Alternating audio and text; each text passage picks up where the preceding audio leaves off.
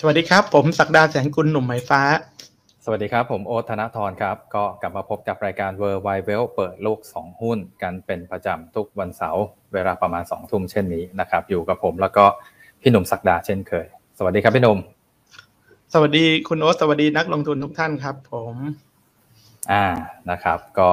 เป็นประจำทุกวันเสาร์เช่นนี้นะครับ ก็มาพบกันแล้วก็อัปเดตข่าวสารการลงทุนทั่วโลกเลยนะครับ ที่ เราจะมาสรุปแล้วก็เล่าให้ฟังภาพในการลงทุนณปัจจุบันนะครับครับแต่วันนี้เราก็มาพบในวันเสาร์ที่ 13 สิงหานะครับ ก็ตลาดเราเมื่อสัปดาห์ที่แล้วทำการแค่ 4 วัน เมื่อวันวันศุกร์ก็หยุดทำการนะครับแต่ชนีเมื่อวันพฤหัสก็ยังมาปรับตัวสูงขึ้นอยู่นะครับ ก็เรียกว่าเกือบจะปิดได้สูงสุด ในระดับไฮเกือบไฮของของสัปดาห์นะครับ ก็น่าจะเป็นจุดสูงสุดในรอบสักสักสองเดือนของตลาดที่ขึ้นมาในรอบนี้ได้ ขึ้นมายืนเหนือหนึ่งพันหกร้อยี่สิบได้ด้วย ปิดหนึ่งพันหกร้อยี่สิบสองจุดนะครับนะครับอืมซึ่งก็ประมาณนี้อยู่แล้ว ถ้าถ้าแฟนรายการของเรานะครับ เราก็มองเห็นแล้วว่าตลาดมีโอกาสที่จะปรับขึ้นมาแถวแถวพันหกร้อยยี่สิบถึงพันหกร้อยสามสิบ ก็มาดูว่ามันมันเกิดอะไรขึ้นบ้างนะครับ ในในแง่ของของตลาด แต่ในสัปดาห์หน้า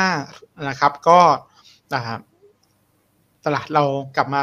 ซื้อขายเป็นปกตินะครับแล้วตลาดส่วนใหญ่ก็ก็จะนั่นกัน เราก็ต้องมีปัจจัยที่ต้องติดตาม แต่ปัจจัยในสัปดาห์หน้าก็อาจจะเป็นของเราเนี่ยเรื่องของตัว GDP นะครับ ที่จะออกมาในสัปดาห์หน้า ถ้าเป็นของเราเองนะครับ แต่ถ้าของอต่างประเทศก็มีแต่อาจจะไม่ได้เป็นตัวเลขที่มีนัยยะสำคัญในเชิงตัวเลขภาพมหาภาพตัวเลขแมคโครที่มีผลเท่ากับเมื่อสัปดาห์ที่ผ่านมา เพราะสัปดาห์ที่ผ่านมาเนี่ยมันมีเรื่องของตัวเลขอินฟลชันประจำเดือนกรกฎาก็คือเงินเฟ้อที่ประกาศมาเมื่อคืนวันพุธบ้านเรา อ่าบ้านพุธบ้านเรานะครับ ก็ประกาศออกมา ก็เดี๋ยวไปดูว่ามันออกมาแล้วมันเป็นยังไง นักลงทุนพอที่จะทราบอยู่แล้วแหละ ที่ติดตามข่าวนะครับ เพราะว่าก็เป็นเป็นประเด็นที่สำคัญนักกลยุทธ์นักวิเคราะห์ก็ออกมาพูด แต่ตรงนี้เดี๋ยวผมกับคุณโน้ตก็จะเอาประเด็นที่มีเพิ่มเติม แล้วก็ผลกระทบหรือเอฟเฟกที่มันคาดว่าจะเกิดขึ้นหลังจากที่ตัวเลขเงินเฟ้อออกมาแบบนี้แล้วจะเป็นยังไงนะครับ แล้วก็ สุดท้ายที่สุดก็คือในแง่ของสินทรัพย์ เรื่องของความเสี่ยงต่างๆ ว่าตลาดหุ้นเองในแง่ global มีโอกาสที่จะปรับตัวสูงขึ้นต่อได้ไหม ตลาดหุ้นไทยเมื่อมาถึงตรงจุดนี้ ตัวอัพไซด์หรือว่าดาวไซด์ของตลาดจะอยู่ตรงไหนบ้าง อันนี้คือสิ่งที่เราต้องมาดูกันนะครับ ก็ฝากทุกท่านที่ติดตามได้กดไลค์กดแชร์นะครับใน รายการของของทางครับยนต้าของเรา ครับคุณโน้ตเริ่มตัวแรกเลยนะครับ ตัวเลขเงินเฟ้อที่ออกมานะครับตัวรายละเอียดนะครับ ตัวไส้ในเป็นยังไงบ้างครับ เมื่อเมื่อประกาศออกมาเมื่อวันพุธครับอ่าตัว inflation ของอเมริกาที่ประกาศออกมานะครับ 8.5%นะครับ ก็จากที่คาดการณ์เอาไว้ 8.7%อันนี้ก็ต่ำกว่าที่คาดการณ์ เล็กน้อยนะครับ แล้วก็ในเดือนที่แล้วเนี่ย 9.1 อ่า อันนี้ก็เหมือน slow down ลงมาแล้วนะครับ ก็เป็นในเชิงเอ่อ positive ในช่วงสั้นของเอ่อภาพของเงินเฟ้อที่มัน drop ลงมานะครับ แล้วก็ตัว core inflation ครับ 5.9 นะครับ ที่ประกาศออกมาที่คาดการณ์เอาไว้เนี่ย 6.1 ก็ต่ำลงเช่นเดียวกันนะครับก็ต่ำกว่าคาดใช่ของเดือนที่แล้วก็ 5.9 ก็อยู่ในระดับเดียวกัน นะครับ อันนี้ก็จะเป็นตัวเลขเงินเฟ้อหลักๆ ของทางฝั่งอเมริกานะครับพี่หนุ่มแต่ตัวสำคัญ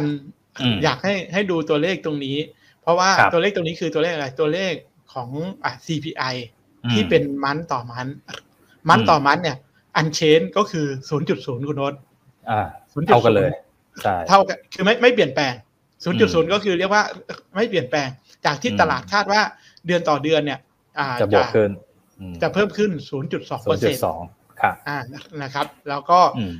เมื่อรอบที่แล้วเนี่ยมันขึ้นมาเยอะคือขึ้นมาถึง 1.3เปอร์เซ็นต์ครับนะครับส่วนคอ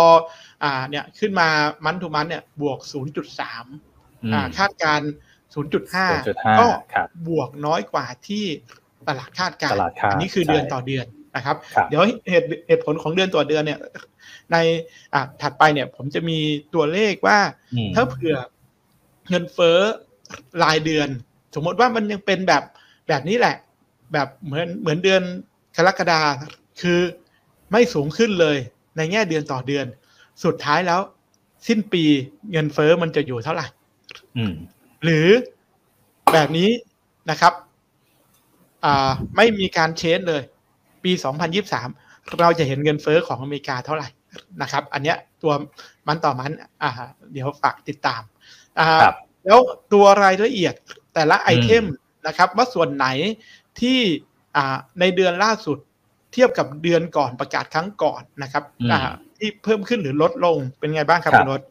อะมาดูจากตัวกราฟแท่งด้านขวาสุดก่อนเลยนะครับ ก็เอ่อแท่งสีเขียวเข้มเนี่ยเป็นของเดือนก่อนหน้านะครับ แล้วก็สีอ่อนลงมาเนี่ยก็เป็น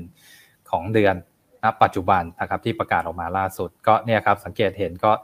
Energy นะครับ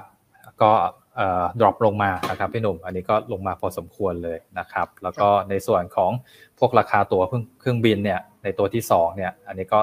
drop ลงมาแล้วนะครับ แต่ตัวที่ยังสูงอยู่ก็อันดับที่ 3 จากขวามืออ่าก็จะเป็นพวกเอ่อเกี่ยวกับ food ใช่ไหมครับอ่าอ่าใช่ครับอ่า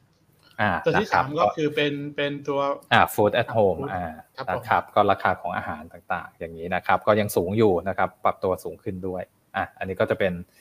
หลักๆนะครับ แต่ส่วนใหญ่ก็ก็ดู drop ลงมานะครับ โดยเฉพาะพวกเอ่อราคาพลังงานแล้วก็ราคาตั๋วเครื่องบินนะครับ อืมก็จะสังเกต ถ้าตัวเอาค่าตรงกลาง ที่ลงนิดหน่อยเนี่ยคุณโน้ตคือก็คือตัวตัวอินเฟ t ชันตัวเฮดไลน์ นะครับ สีเขียวมันมันย่อลงมานิดหน่อยครับแต่ในตัวที่มันเวทระดับ อ่าโกสที่อินเฟ t ชันที่ยังสูงสูงๆอยู่เนี่ยเพิ่นว่ามันไปลงอะสองตัวที่มีนัยยะสำคัญนะครับอืมแล้วก็ยังยังอยู่ในอะสัดส่วนที่สูงก็คือตัวที่คุณโน้ตว่าไปก็คือตัวครัเคบรื่องบินแล้วก็ตัวราคาพลังงานที่อะอืมปรับตัวลดลงนะครับ แต่ยังไงก็ดีเนี่ย ก็ต้องมาดูนะครับว่าถ้าเผื่อมันลง จากตรงนี้นะครับ ว่าว่าตัวเงินเฟ้อที่เริ่มลงจากตรงนี้เมื่อกี้ที่ผมอ่าเกรินๆให้นักลงทุนดูว่า แล้วแนวโน้มในอนาคตที่อยากรู้ว่าเงินเฟ้อมันจะลงอีกหรือเปล่า เพราะอย่าลืมว่าที่อัตราเงินเฟ้อที่ 8.5เปอร์เซ็นต์เนี่ย ก็ยังอยู่สูงนะคุณโน้ตยังอยู่ที่ว่าอืมอยู่ในเลเวลที่สูง เพราะเราต้องจำกันนึกให้ถึงว่า จริง ๆ ตัว inflation ของเฟด target เนี่ยอืมมันคือสองเปอร์เซ็นต์เท่านั้นเอง อืมใช่ครับ แต่ในรอบเนี้ย มันถูกได้มาด้วยหลายๆเรื่องหลายๆปัจจัยทั้งเรื่องของตัว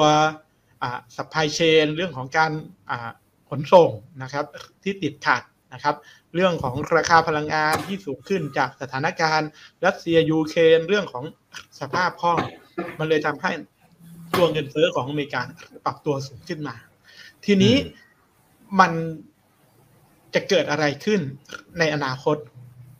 โมเมนตัมมันจะเป็นยังไงนะครับอ่าผมให้ดูในฝั่งขวาก่อนก็คือ 2022 คือปีนี้นะครับ ตัวนี้คือเป็นตัวอ่าเรียกว่าเป็นซ c น a ริโอคุณโอ๊ตนะครับ ที่ออกมาว่าถ้าเงินเฟ้อในมันต่อมัน ถ้าเอาตัวสีเขียวตรงเนี้ยนะครับ assumption ว่าตัว headline CPI เนี่ย 0.0%ไปตลอด month ต่อ month เนี่ย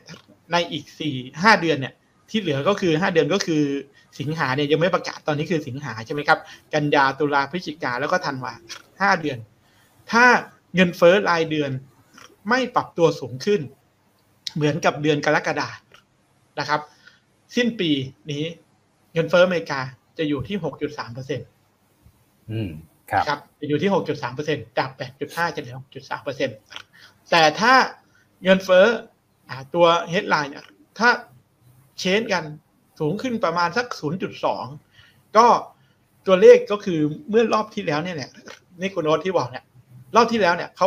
ประมาณการว่ามันจะขึ้นเท่าไหร่ 0.2 ในวันต่อวัน แต่ออกมาจริง ๆ ก็คือออกมาเท่าไหร่ ไม่เปลี่ยนแปลงคือ 0.0 นะครับ ดูมาดูว่า scenario ลองถ้ามันขึ้นสัก 0.2 อาจจะ drop แค่เดือนกรกฎาแต่สิงหากันยาอาจจะไม่ drop เท่าเผื่อราคาพลังงานแบบไม่ได้ลง เพราะราคาตัวอื่นก็ยังสูงอยู่ ถ้ามันยังสูงขึ้นระหว่าง 0.2%ต่อเดือนเงินเฟ้อของอเมริกาเนี่ยก็คือเป็นสีเหลืองก็คือจะอยู่ที่ประมาณเท่าไหร่คุณรถ7.6%นะครับ แล้วก็ตามมาเลย ถ้า รายเดือนที่ขึ้น 0.4 8.9 ถ้าขึ้น 0.6นี่ขึ้นไปดับเบิลดิจิตคือ 10.2%นะครับ เพราะฉะนั้นถ้าดู best case แบบกรณีดีที่สุดเลย คือไม่มีการเปลี่ยนแปลง month to month ในเรื่องของเงินเฟ้อเนี่ย ตัว inflation headline ของอเมริกา ก็สิ้นปีก็ยังจบที่ 6.3%นะครับ แต่ตรงนี้ไม่ได้บอกว่า forecast คือ6.3%นะครับ แต่ถ้าเผื่อมันมันมี change ที่บอกว่า เนี่ย มี0.2มีอะไรเงี้ย มันก็จะทำให้เงินเฟ้อของอเมริกาเนี่ย ผมคิดว่าน่าจะอยู่เลเวลที่ประมาณ7%กว่าๆถึง8%เนี่ย ยังมีโอกาสที่จะเกิดขึ้นสูงมากนะครับรบและในซีนารีโอเดียวกัน อันเนี้ยจากฐานของของเงินเฟ้อในปัจจุบันเนี่ยนะครับ แล้วก็มองว่าอ่า Q1 2023 นะครับเนี่ยมันมีโอกาสที่จะ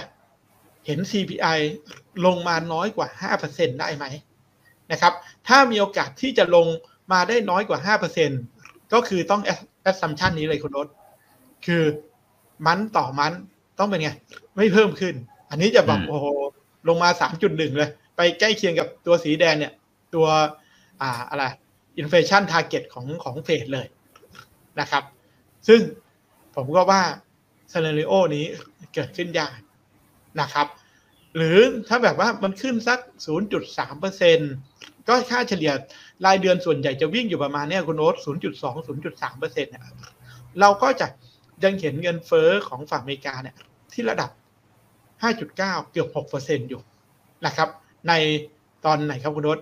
Q1 ปี 2023อืมเพราะฉะนั้นเราจึงเห็นสัญญาณนะครับ ถ้าดูจากเซเนริโอที่ออกมาเนี่ย เราจึงเห็นสัญญาณว่า ตัวเงินเฟ้ออเมริกาอยู่ที่ระดับ 8.5%ของเดือนกรกฎาที่ประกาศออกมา มันมีโอกาสที่จะปรับลงเร็วๆ แบบไปเจ็ดไปหกเลยหรือเปล่าเนี่ย ก็ไม่ง่ายนะครับ แต่ ในในสิ่งที่ตลาดทำไมเมื่อวันพุธรวมทั้งเช้าตลาดพฤหัสบ้านเราเนี่ย ตลาดค่อนข้างตอบรับเชิงบวก เพราะหนึ่งมันเป็นการที่อ่าบีสคอนเซนแซสในเชิงโพซิทีฟก็คือต่ำกว่าคาดเนี่ย รู้สึกว่าในรอบประกาศตัว headline CPI เนี่ย รู้สึกจะสิบสี่ครั้งสิบสี่เดือนหลังส่วนในคนโนตส่วนใหญ่ เหนือแต่คาดการมาตลอดเลย นะครับ อืมครับเหนือแต่คาดการตลอด มีเดือนที่แล้วเนี่ยของตัวเลขที่ประกาศมาเมื่อวันพุธเนี่ยที่มันออกมาต่ำกว่าคาดการนะครับ ตลาดเลยเลยค่อนข้างที่จะอตอบรับในเชิงบวก แล้วก็ตัวอ่าอีกตัวหนึ่งที่เขาดูก็คือตัว core CPI ที่มันยังอยู่เท่ากับเดือนก่อน คือออกมาที่ 5.9%นะครับ แล้วตัว core CPI ตัวมันทูมันก็บวกแค่เล็กน้อยเท่านั้นเอง นะครับ แต่สัญญาณหลังจากที่ตัวเงินเฟ้อออกมา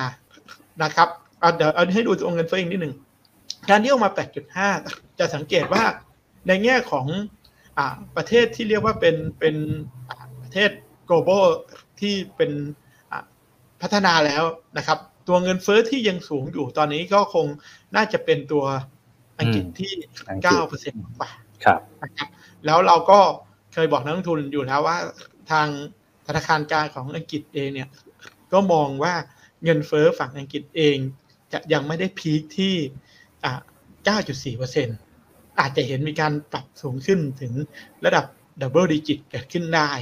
อาจจะไปพีคจริง ๆในฝั่งยุโรปหรืออังกฤษเนี่ยในเดือนตุลาก็คือตรงกลางฤดูหนาวเขา เพราะว่า ตัวราคาพลังงานที่ยังปรับตัวสูงขึ้นอยู่ แล้วเอารอบนี้ วันนี้ก็มีข่าวมาเกี่ยวกับเรื่องของพลังงานของในฝั่งยุโรปอีกนะครับ เกี่ยวกับเรื่องของการแบนถ่านหิน อันนี้เดี๋ยวเราค่อยไปพูดในตัว section ที่เกี่ยวกับเรื่องของ commodity จะสังเกตว่าในตัวประเทศพัฒนาแล้วอังกฤษหรือยูโรโซนก็ยังอยู่ในเลเวลที่สูง และโมเมนตัม ของกลุ่มประเทศพวกนี้นะครับยูโรโซนอังกฤษอ่าต่างๆเนี่ยยังมีโอกาสที่จะปรับตัวสูงขึ้นอยู่ ของอเมริกาเราเห็นนะครับ อย่างที่คนโอ๊ตพูดไปว่า มันลงจากอ่า energy ลงมาจากอ่าค่าการเดินทางนะครับเครื่องบินอะไรเงี้ยลง แต่ถ้าดูจากอ่าซเนริโอแล้ว อย่างดีที่สุด ปีนี้ก็ถ้าแบบ มันเป็นเบสเคสจริง ๆ คือไม่มีโกดเลยนะครับ ซึ่งโอกาสน้อยมากนะ ที่จะแบบไม่มีโกดเพราะฉะนั้นผมยังคิดว่าเงินเฟอ้อของอตัวอเมริกาเอง ก็คงจะวิ่งอยู่เลเวลระดับแปดกลางๆตัวนี้ หรือเต็มที่ก็ลงไปแค่เจ็ดเท่านั้นเองนะครับ แต่ต้องบอกว่าเงื่อนไขก็คืออะไรคุณรถราคาน้ำมันอย่าพลิกกลับวิ่งกลับไป อ่า เหนือร้อยเหรียญอีก เพราะตอนนี้ราคาน้ำมันประมาณเก้าสิบ WTI มันอยู่เก้าสิบมันก็เลยตัวตัวตัวเงินเฟ้อที่ลงนะครับนี่แหละมันก็เลยเป็นสัญญาณจากเฟดนะครับ เฟดที่ออกมานี่เป็นยังไงครับ คุณรถเกี่ยวกับหลังจากที่ตัวเลขเงินเฟ้อออกมาแล้วครับผมอ่าก็เนี่ยครับ ด้านขวามือนะครับ คุณคัสคารีนะครับ ก็ได้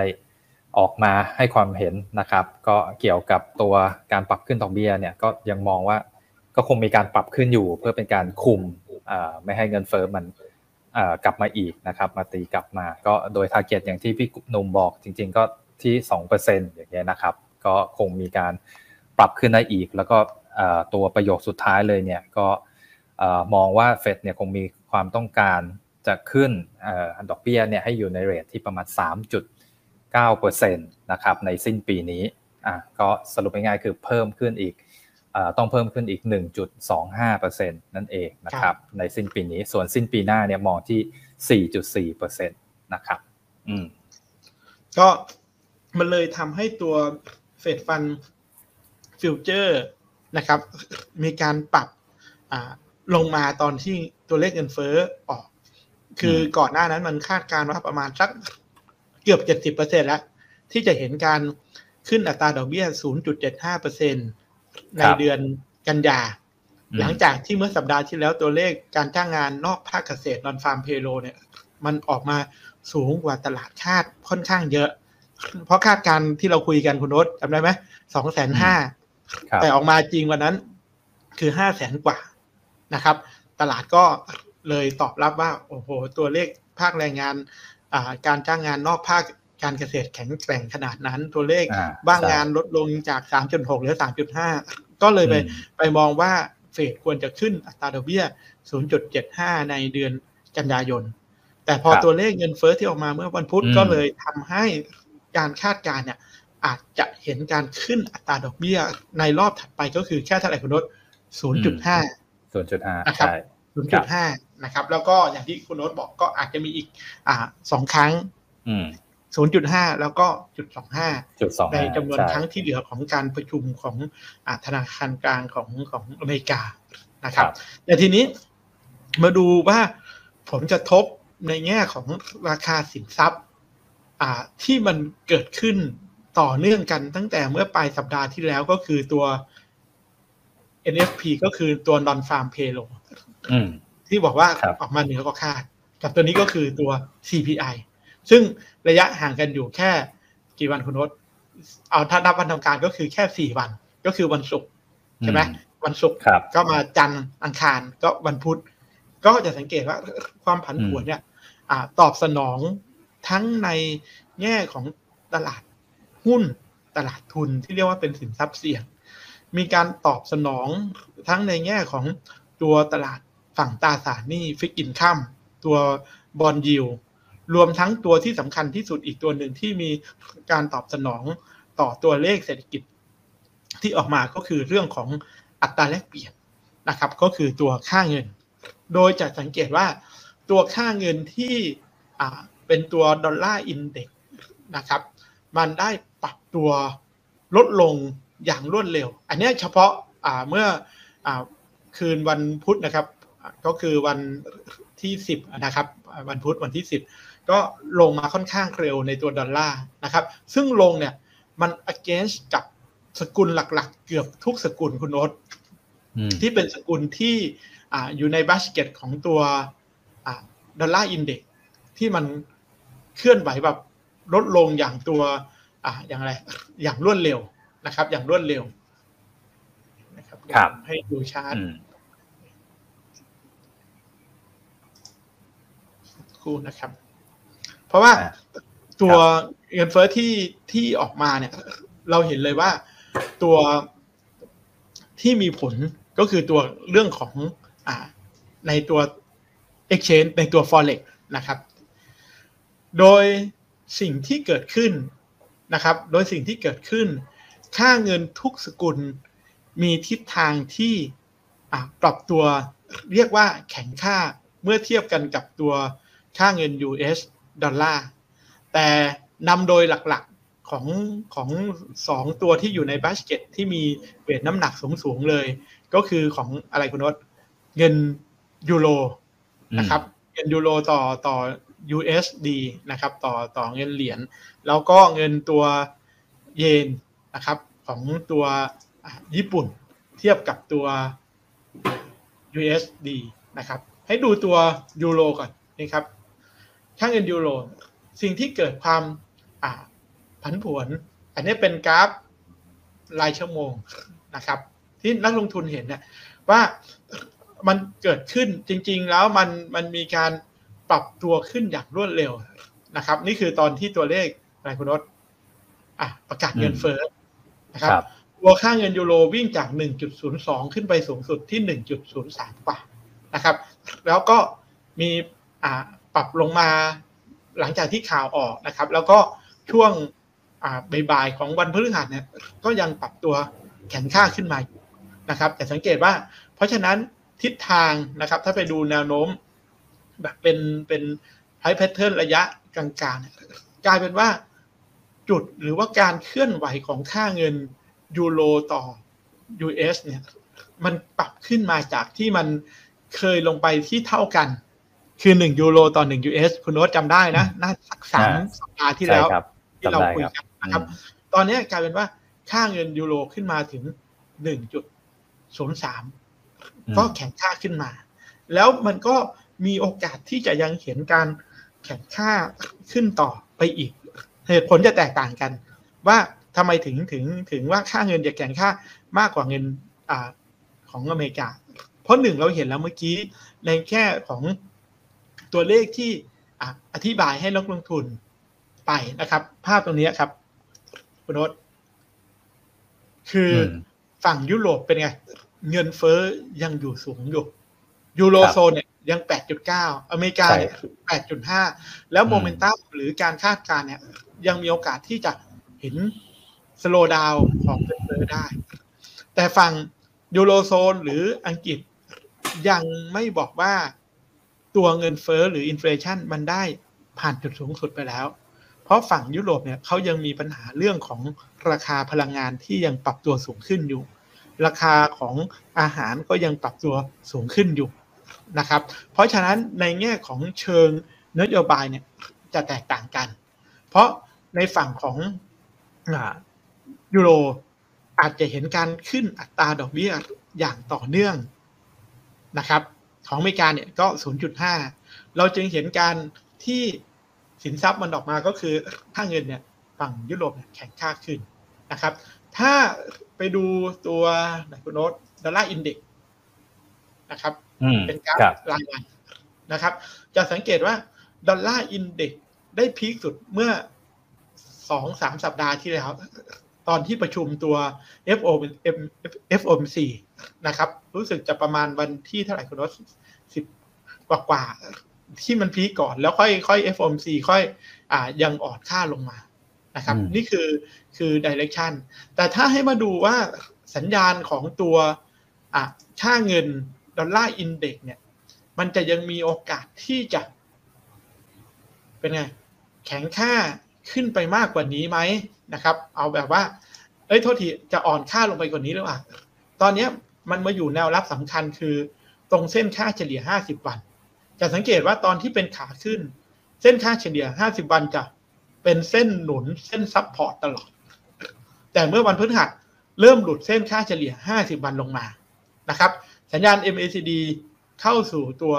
b a r r i s zone คือใต้ศูนย์เพราะฉะนั้นโมเมนตัมที่บอกค่าเงินดอลลาร์ยังมีโอกาสที่จะเป็นลักษณะที่ อ่อนค่าต่อเนื่องเกิดขึ้นได้นะครับ แต่การอ่อนค่าไม่ใช่อ่อนเป็นแบบ bearish คือเป็นตลาดหนี เหตุผลเพราะอะไร เพราะโครงสร้างของเส้นค่าเฉลี่ยมันก็ยัง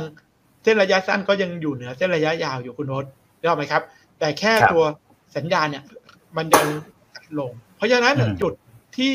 ต้องไปดูในสัปดาห์หน้าก็คือเส้นค่าเฉลี่ยร้อยวัน ซึ่งมันใกล้ตรงนี้มากนะครับ คุณโน้ตเนี่ยคืออยู่เท่าไหร่ ร้อยสามตอนนี้อยู่ร้อยสี่จุดแปดเพราะฉะนั้นเนี่ยผมมองว่าการที่จะเห็นแบบค่าเงินดอลลาร์แบบอ่อนไปเร็วๆเลยเนี่ย คงไม่ถึงกับกับจะเกิดขึ้น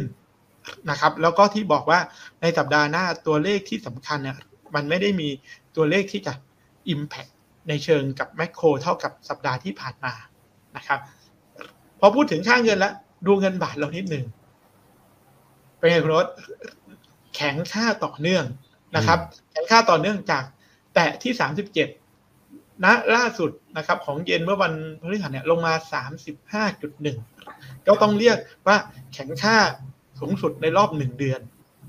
ครับเงินบาทนะครับ แล้วโมเมนตัมคล้ายๆกันคือ น่าจะเห็นการลงไปทดสอบนะครับ เงินบาทแถวแถวสามสิบสี่จุดแปดเดี๋ยวผมจะมีอะ เพจที่มันเปรียบเทียบว่า เงินบาทเราที่ลงมาตรงเนี้ย ลงมาประมาณสักอ่า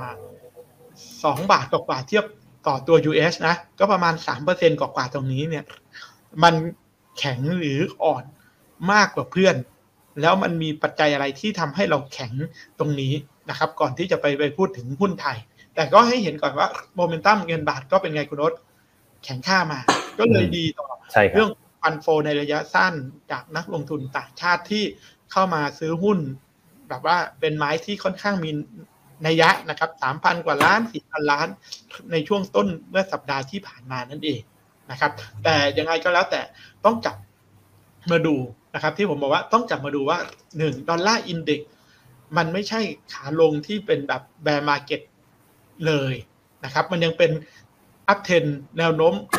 ระยะใหญ่เนี่ยยัง strong นะครับ ถ้าจะดูแบบแบบตัว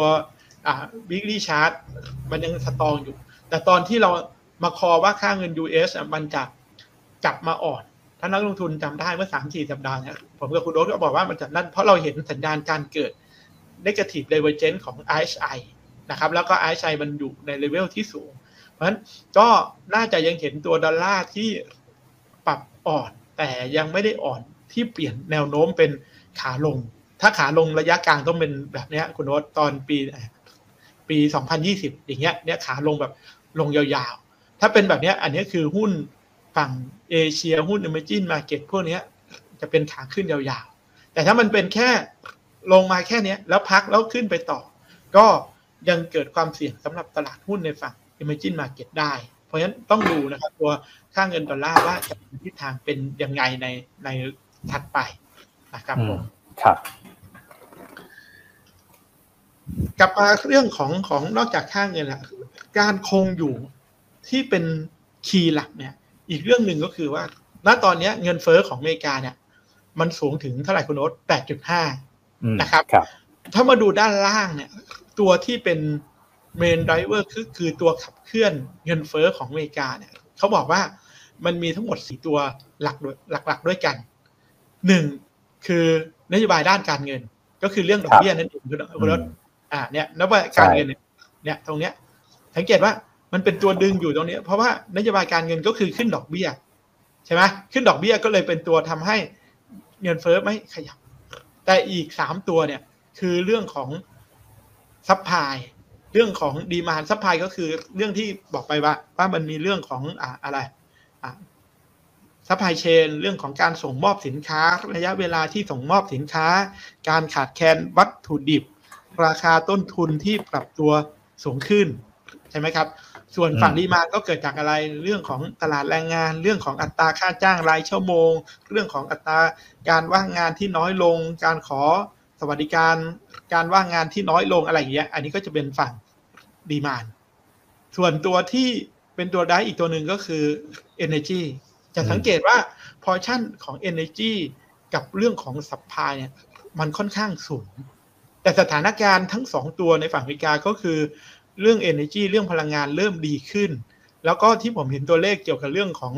ด้านสัพพายเรื่องของการส่งมอบสินค้า เรื่องขาดแคลนวัตถุดิบก็เริ่มเริ่มค่อนข้างที่จะ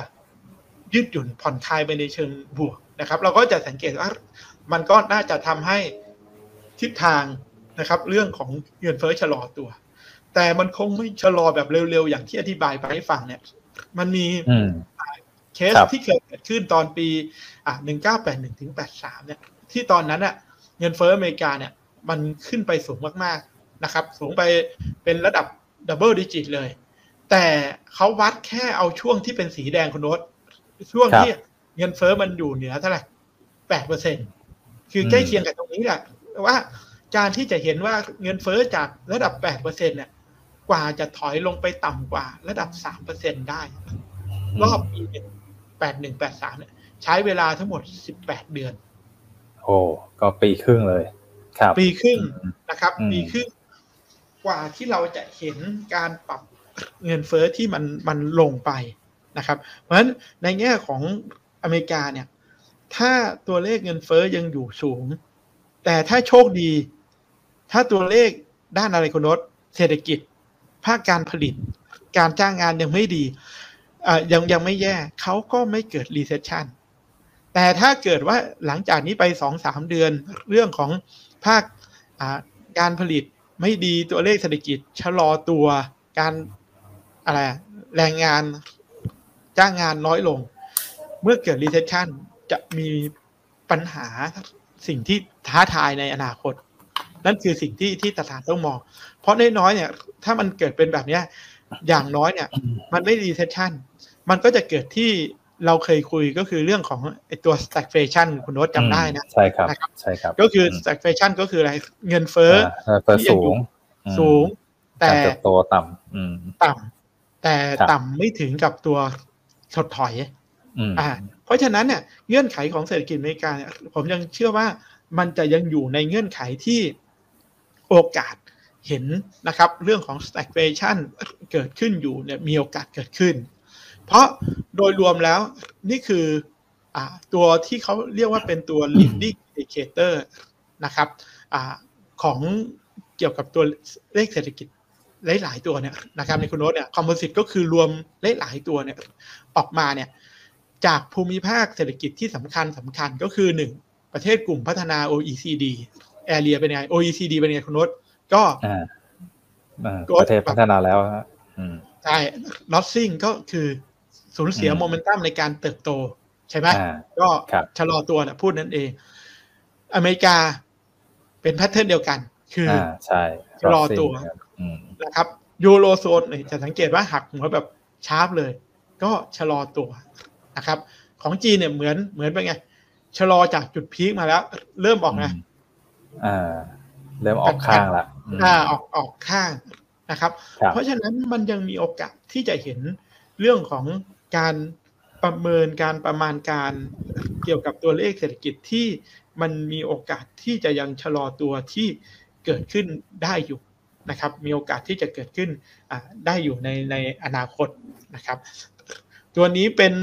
เกี่ยวกับเรื่องของยุโรปเมื่อกี้ที่บอกว่าค่าเงินยุโรปมีโอกาสที่จะยัง โมเมนตัมแข็งค่า เพราะ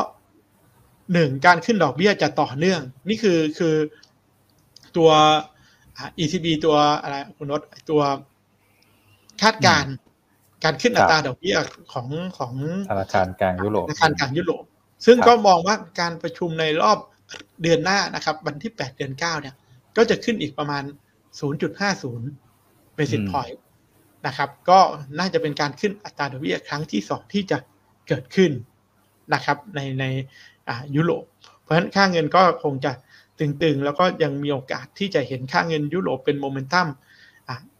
ยื้อๆเทียบกันกับเงิน US ต่อไปจากนี้ในระดับหนึ่งได้นะครับ แต่ถ้าผมติดตามเรื่องคาดการอยู่นะครับ ถ้าถ้าสองเฮาใหญ่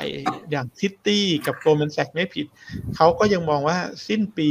เงินยูโรต่อเงิน US มันน่าจะใกล้เคียงกัน นะครับ จริงๆเขาคาดการว่าใน Q4 เนี่ยอาจจะเห็นมันไปแต่แตะที่ประมาณสัก 0.98 ยูโรต่อต่อ 1 US ด้วย เพราะฉะนั้นมันมันยังไม่ถึงกับว่าสถานการณ์ของค่าเงินจะแบบปลอดภัยปลอดโปร่งสำหรับสินทรัพย์เสี่ยงอย่างอย่างที่เกิดขึ้นในวันสองวันนี้ครับผม อืมครับ แล้วก็อีกตัวหนึ่งเรื่องของโฟนะครับ ฟันโฟเมื่อ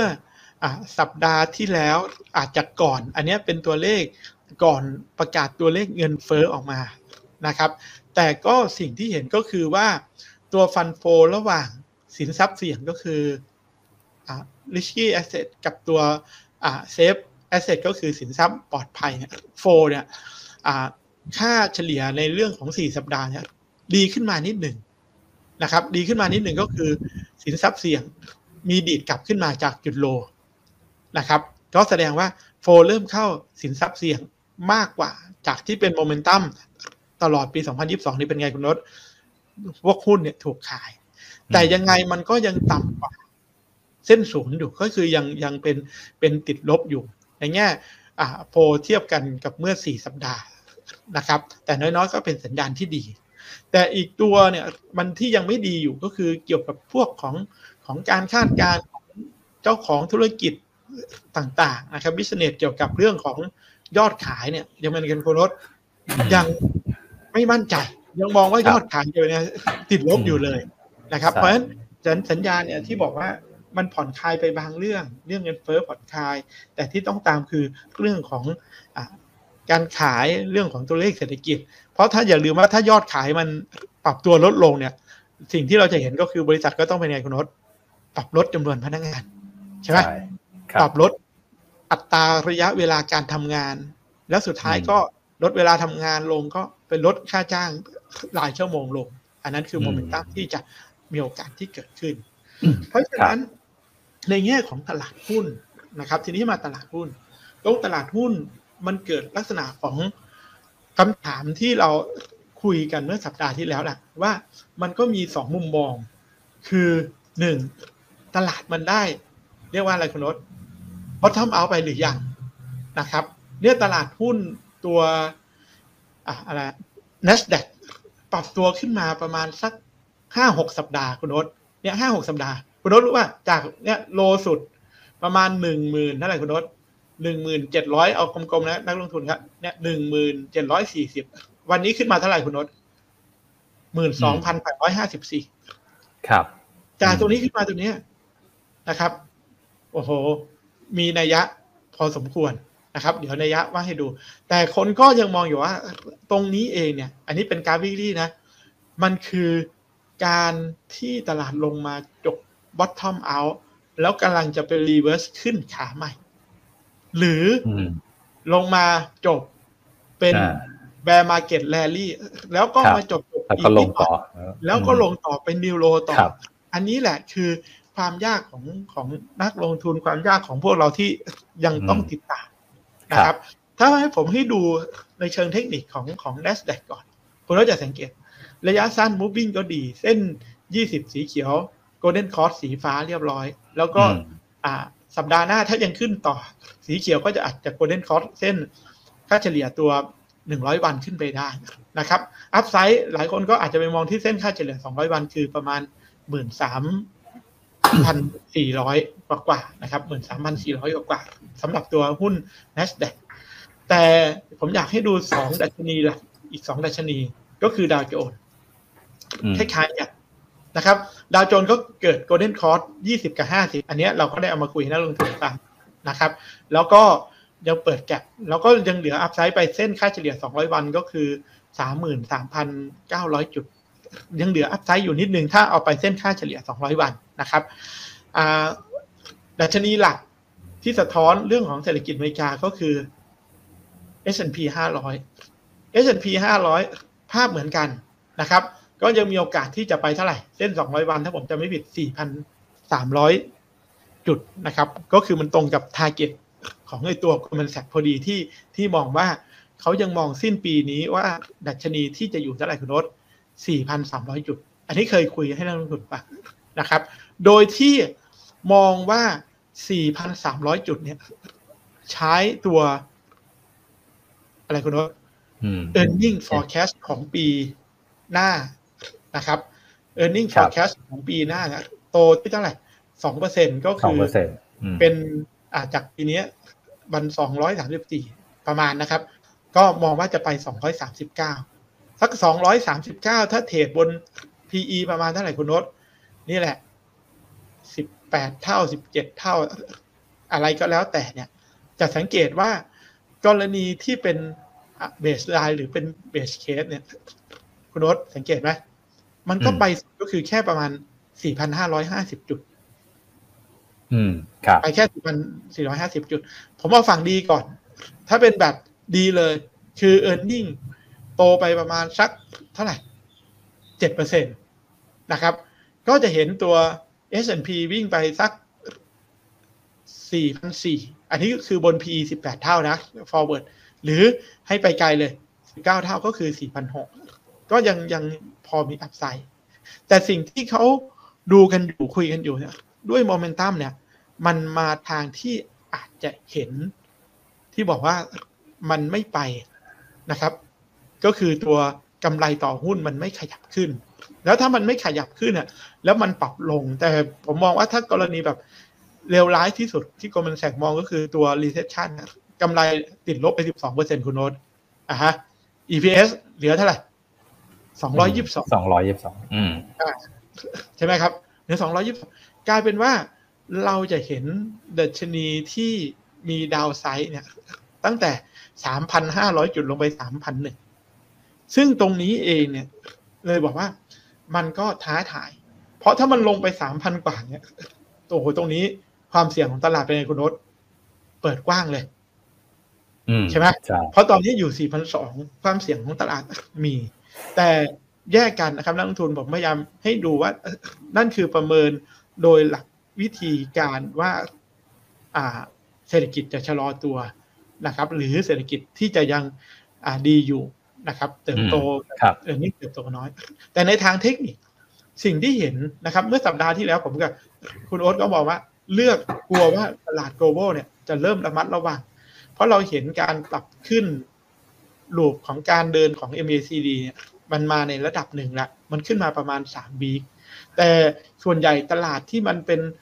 ปลายปลายตอน bear market rally เนี่ย ผมคิดว่าตลาดมันจะพันมันจะเร็วนิดหนึ่งคุณโน้ต เราจะเห็นความผันผวนในกรอบด้านบนเนี่ยของตลาดเกิดขึ้นนะครับ ทั้งตัว S&P เองหรือตัวดัชนีอะไรคุณนศเมื่อกี้ที่ดูก็คือตัวดาวโจนเองคล้ายๆกันเห็นไหมคือ MACD มันมันตัดขึ้นมาตั้งแต่เมื่อวันที่อะ27 เดือน 6 ขึ้นมาตลอด เนี่ยตรงเนี้ย MACD เดินขึ้นมาประมาณ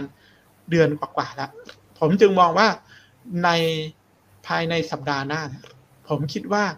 ตลาดหุ้นดาวโจนส์มีความเสี่ยงในเรื่องของการ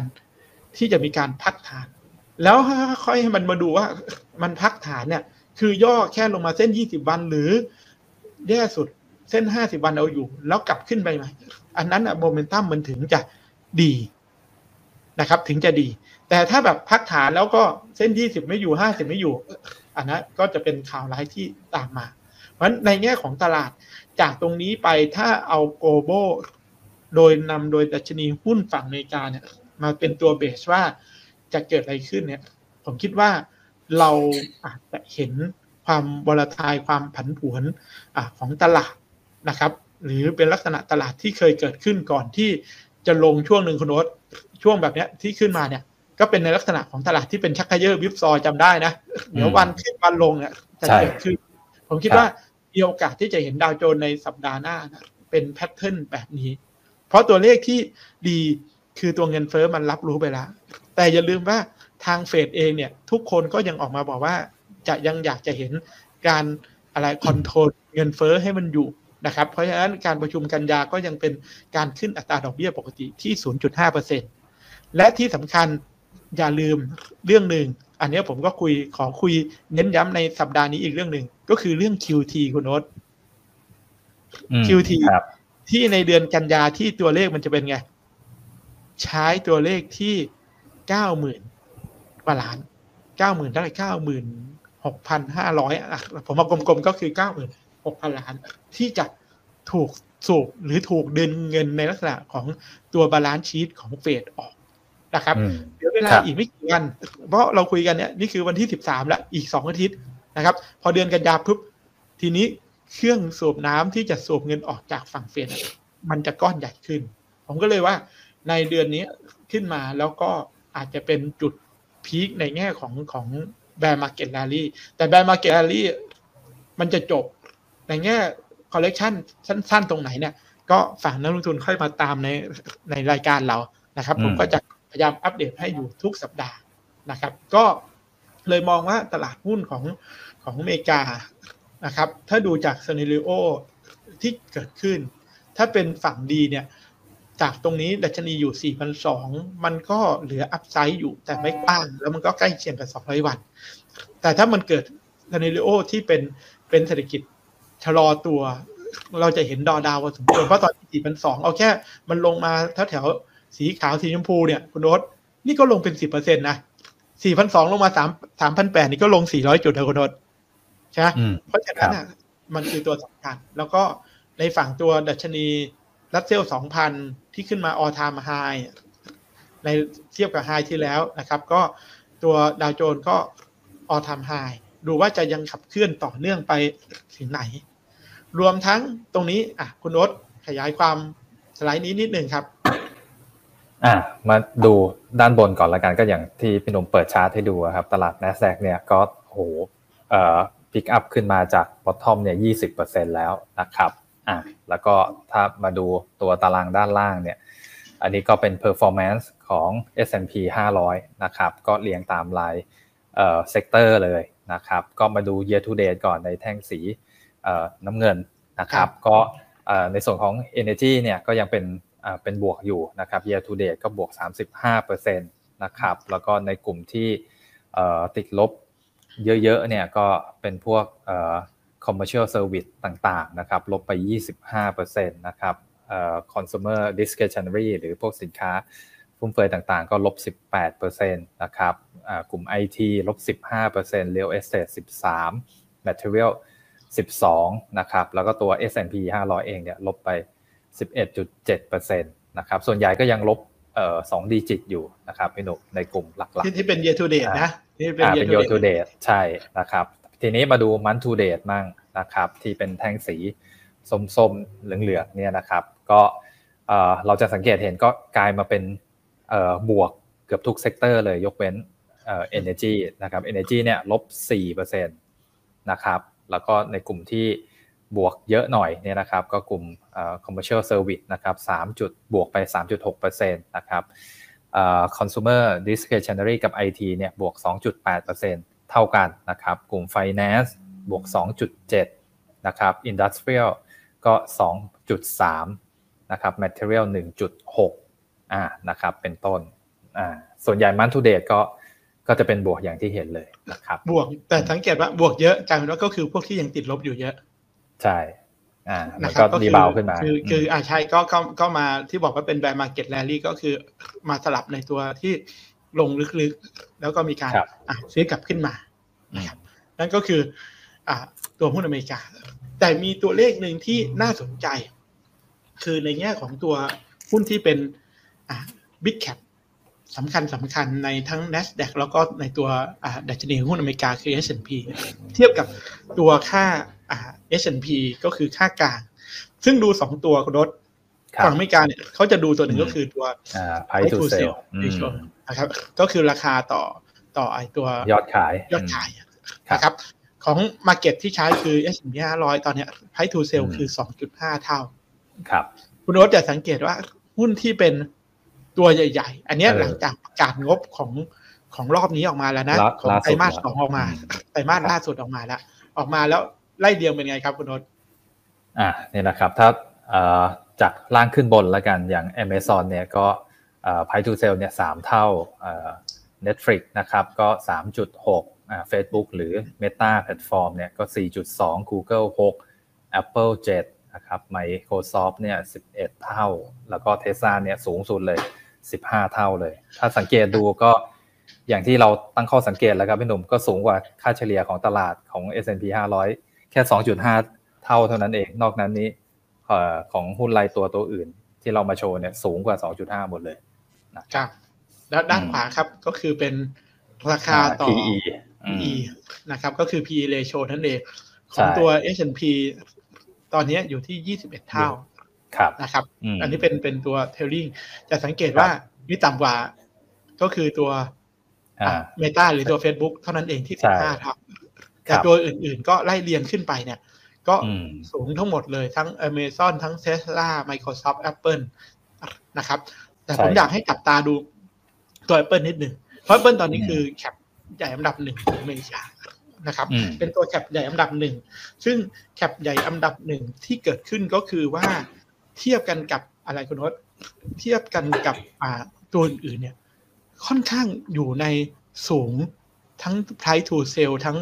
ตัว PE ratio นะครับ อยู่ค่อนข้างสูง เพราะฉะนั้นอันนี้ก็คือสิ่งที่เราจะต้องดูนิดนึงว่าตัวใหญ่ ๆ เนี่ยมันจะอ่ายืนได้อยู่หรือเปล่าอ่า ถ้ายืนไม่ได้ที่บอกว่ามันก็จะเกิดการ correction ของตลาดเกิดขึ้นได้นะครับก็จะเกิดการ correction ของตลาดได้ เพราะ cap ใหญ่เนี่ยถ้าดูจากสอง ratio ที่สำคัญเนี่ยก็ค่อนข้างที่จะอยู่ในเลเวลที่สูงอยู่ครับผม กลับมา ฝั่งจีนนะครับ ไปดูดัชนีก่อน ของจีนเนี่ยทั้งตัวห่างเสงแล้วก็ตัวเซี่ยงไฮ้คอมโพสิตนะครับคุณโน้ตมันยังไปทิศทางที่ปรับลดลงอยู่ แต่หางเสงเนี่ยมาดีก็คือเมื่อวันพฤหัสที่บวกขึ้นมาเนี่ย ได้สองเปอร์เซ็นกว่า หลังจากที่ตลาดเขาเนี่ยเป็นเทนในลักษณะขาลงอยู่นะครับ หรือในตัว เซี่ยงไฮ้นะครับ ก็ลงมาในสัปดาห์นี้เริ่มมีแรงซื้อกับมีรีบาวขึ้นมานะครับ ตัวเลขที่ยังยังออกมาเมื่อที่ที่แล้วเรื่องของ PPI ก็ต่ำกว่าคาดนะครับ แต่วันศุกร์มันมีข่าวข่าวหนึ่งก็คือข่าวเรื่องของอในระหว่างตอนเช้าเนี่ย เรื่องของการ default นะครับอของบริษัทที่เรียกชื่อชื่ออะไรรองรอง นะครับที่ทำเกี่ยวกับพวกอสังหาริมทรัพย์ ก็ดึงหุ้นที่เป็นพวก developer เนี่ยให้ลงมา แต่พอช่วงบ่ายเนี่ย ก็ปฏิเสธข่าว ราคาหุ้นก็เลยอ่าดีดกลับขึ้นมาบ้าง ก็เลยทำให้ตัวหุ้นในฝั่งจีนเนี่ย มันดีขึ้นมานะครับ ดูโมเมนตัมในตัวเซี่ยงไฮ้คอมโพสิตก็มีโอกาสที่จะปรับขึ้นต่อได้อีกนะครับ ที่เราเคยบอกว่าพอมันชน200 วันเนี่ย มันไม่ผ่าน มันต้องย่อก่อน แล้วค่อยขึ้นไปมาซึ่งตลาดหลายตลาด ผมคิดว่ามีโอกาสที่จะเกิดขึ้นแบบนี้รวมทั้งไทยคือ ขึ้นมาแล้วก็ย่อสักสองอาทิตย์ แล้วค่อยขึ้นใหม่ ขึ้นใหม่เพื่อที่จะทำไฮหรือไม่ไฮก็ว่ากัน ถ้าอย่างเซี่ยงไฮ้ถ้าไม่ไฮลงไปอีกทีหนึ่งทีนี้หลุดเลยนะคุณนศมันจะเข้าเป็นแบบแปรอีกรอบหนึ่งนะครับ หรือว่าตัวทางเสงเนี่ยมันแย่อยู่แล้ว เพราะเส้นค่าเฉลี่ยมันเกิดลักษณะเดสช็อตคือยี่สิบต่ำกว่าห้าสิบ ตลาดทางเสงเนี่ยยังมีความเสี่ยงคือดีดขึ้น อาจจะยังมีแรงขายกดอยู่นะครับ ก็ก็อันนั้นคือคือทิศทางในในเพื่อนบ้านในเอเชียของเราที่โอกาสที่จะเกิดขึ้น เอาให้ดูอ่าใกล้ๆเราหน่อยนิดหนึ่งนะครับ ที่อยู่ใกล้ๆเรา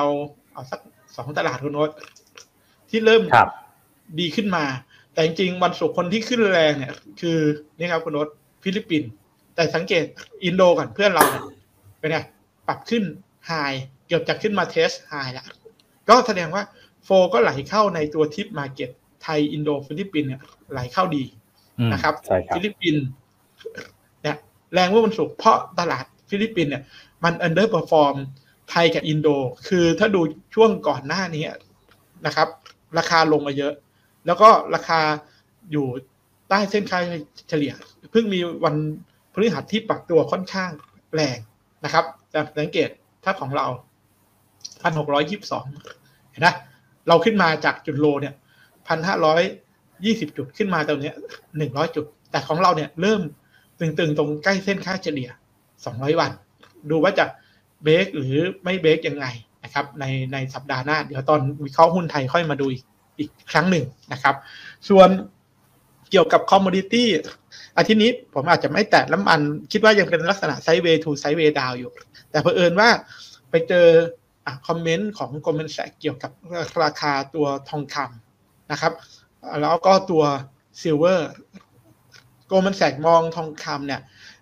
ในสามเดือนหกเดือนแล้วก็สิบสองเดือนข้างหน้าสามเดือนเนี่ย มองว่าหนึ่งแปดห้าศูนย์แล้วก็หกถึงสิบสองเดือนเนี่ย มองที่เดียวคือหนึ่งเก้า ห้าศูนย์นะครับ ก็ตรงเนี้ยเมื่อวันอ่าไรคุณวอ่าวันที่ประกาศตัวเลขเงินเฟ้อของของอเมริกาออกมา ช่วงต้นตลาดนะครับ ราคาทองคำเนี่ย วิ่งขึ้นไปปูดจูดเลย ไปพันแปดร้อยกว่าเนี่ยคุณรถตรงนี้ครับ ไม่ใช่ อันนี้ให้นี่มันกราฟรายวันรายชั่วโมง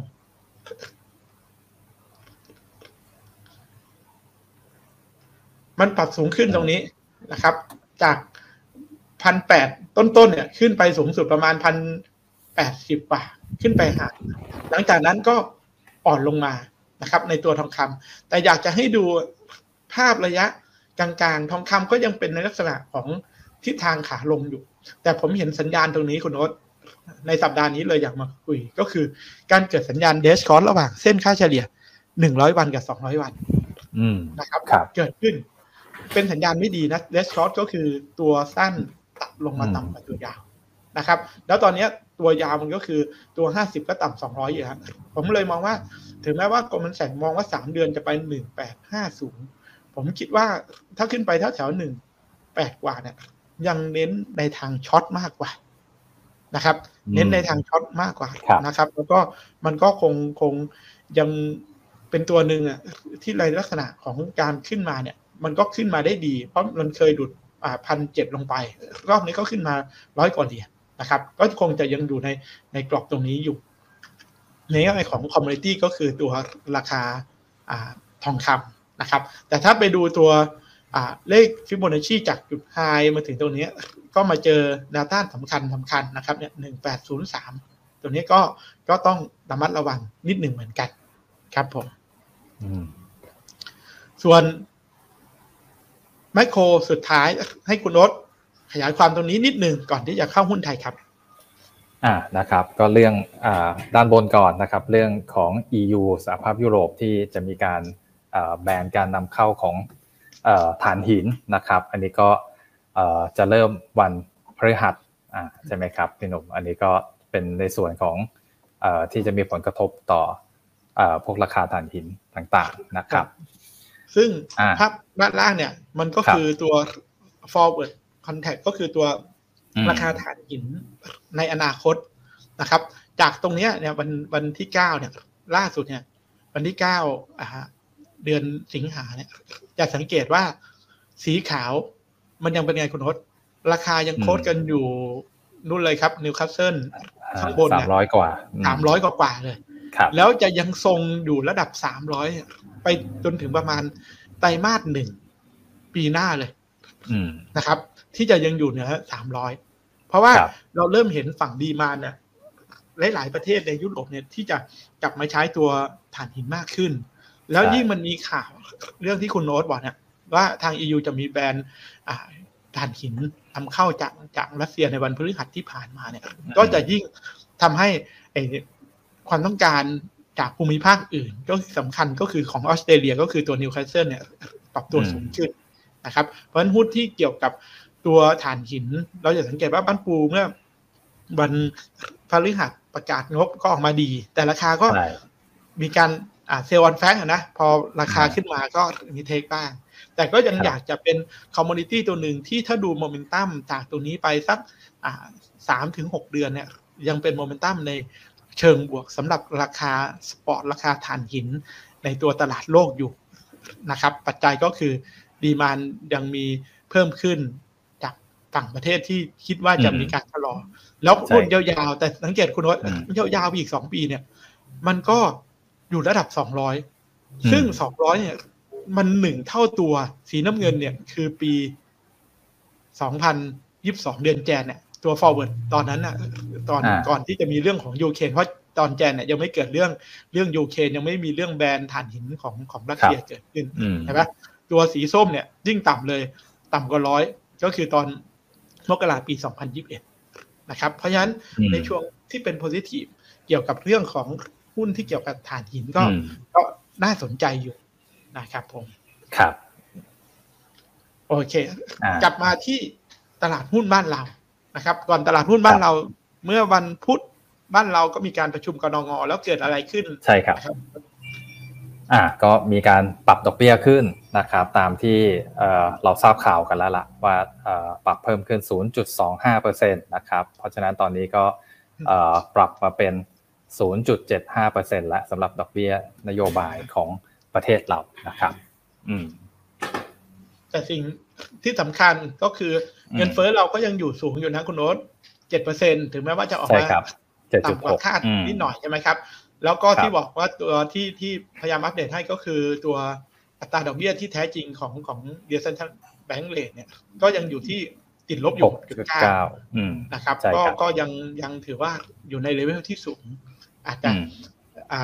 อาจจะไม่เห็นการเร่งขึ้นอัตราดอกเบี้ยถ้าตัวเลขเงินเฟ้อยังมีโอกาสชะลอ แต่ของเราที่เคยบอกว่าของเราเองมันก็มีสัดส่วนของการอ่า ที่อะไรมีสัดส่วนจากพลังงานเนี่ยที่สูงพอสมควรนะครับ เมื่อราคาพลังงานลงก็อาจจะเห็นตัวเลขเงินเฟ้อเราของเดือนสิงหาชะลอตัวลงไปได้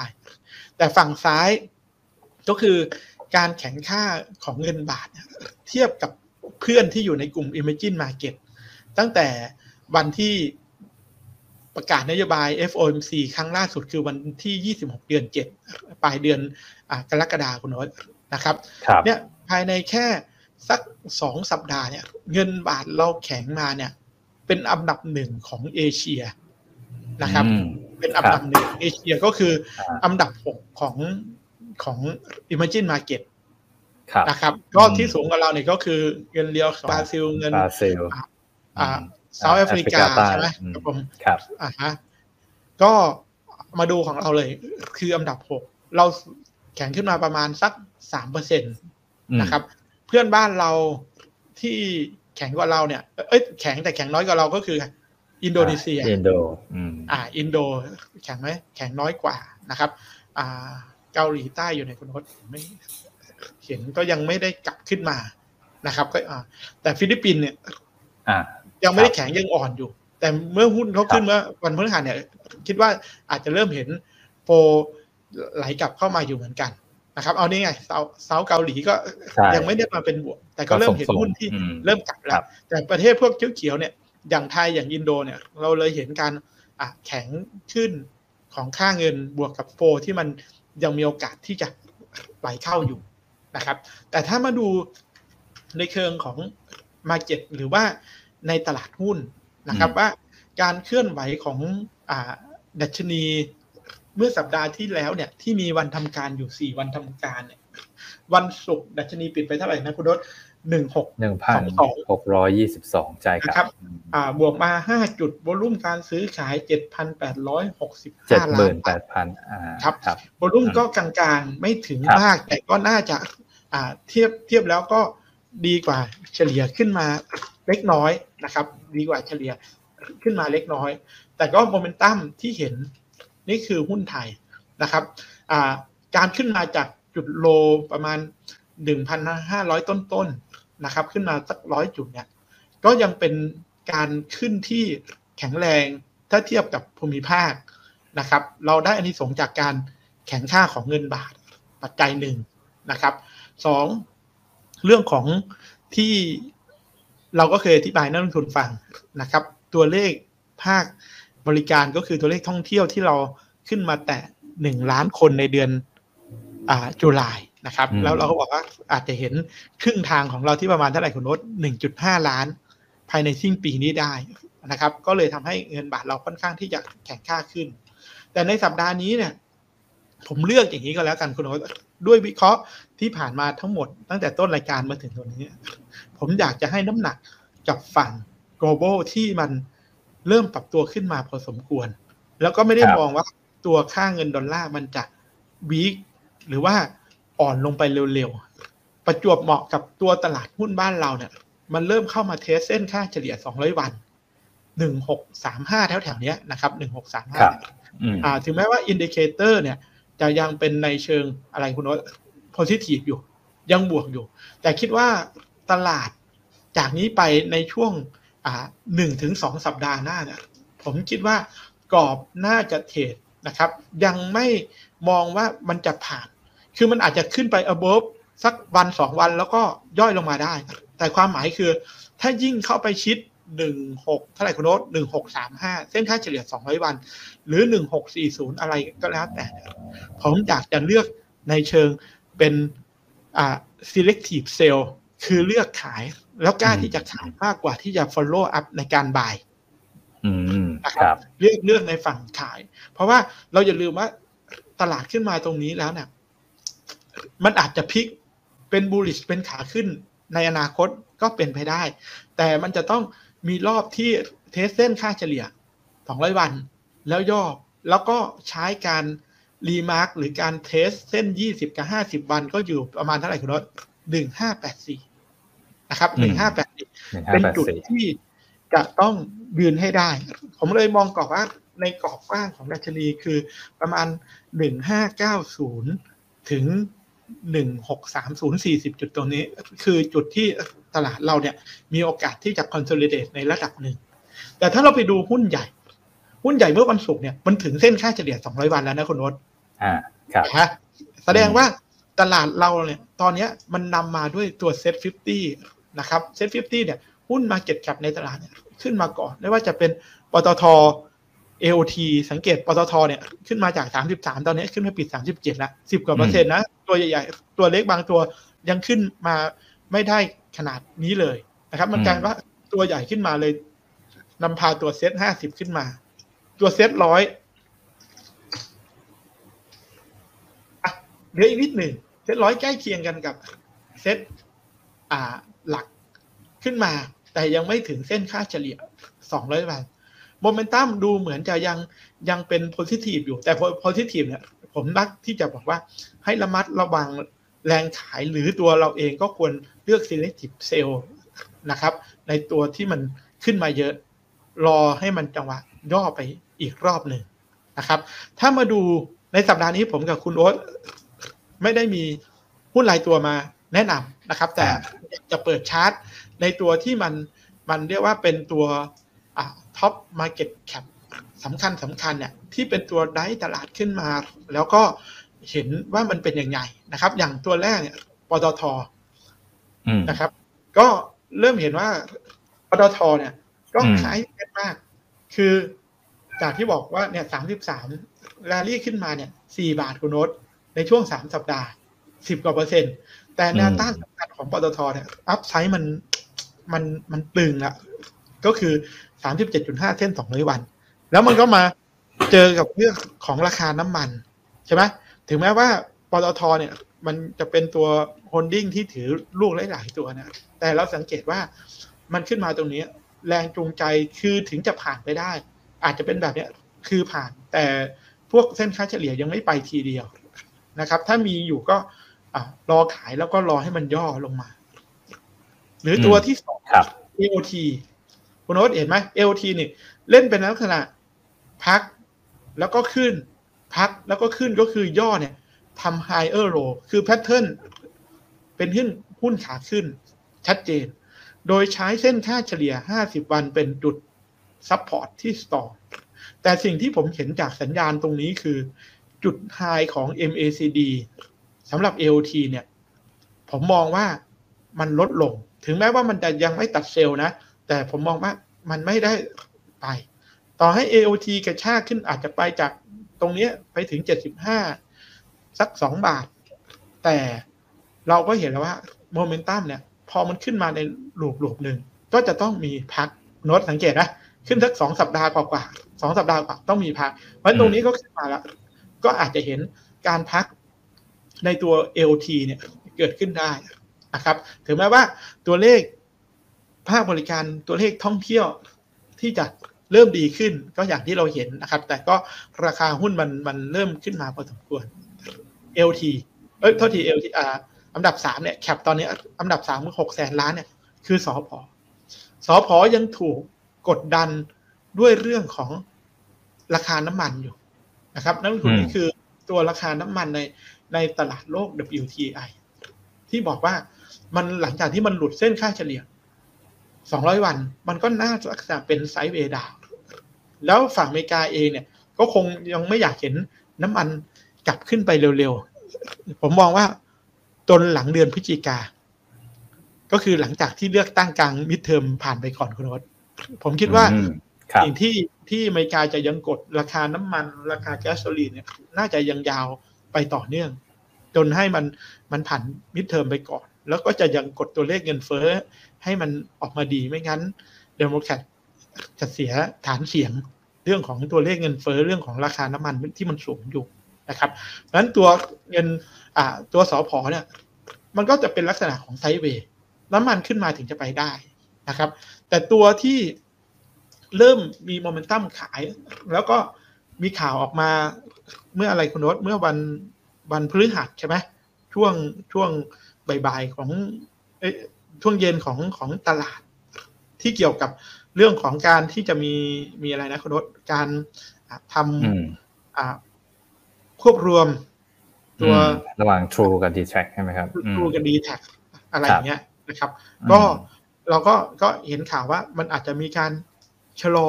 เรื่องตรงนี้นะครับ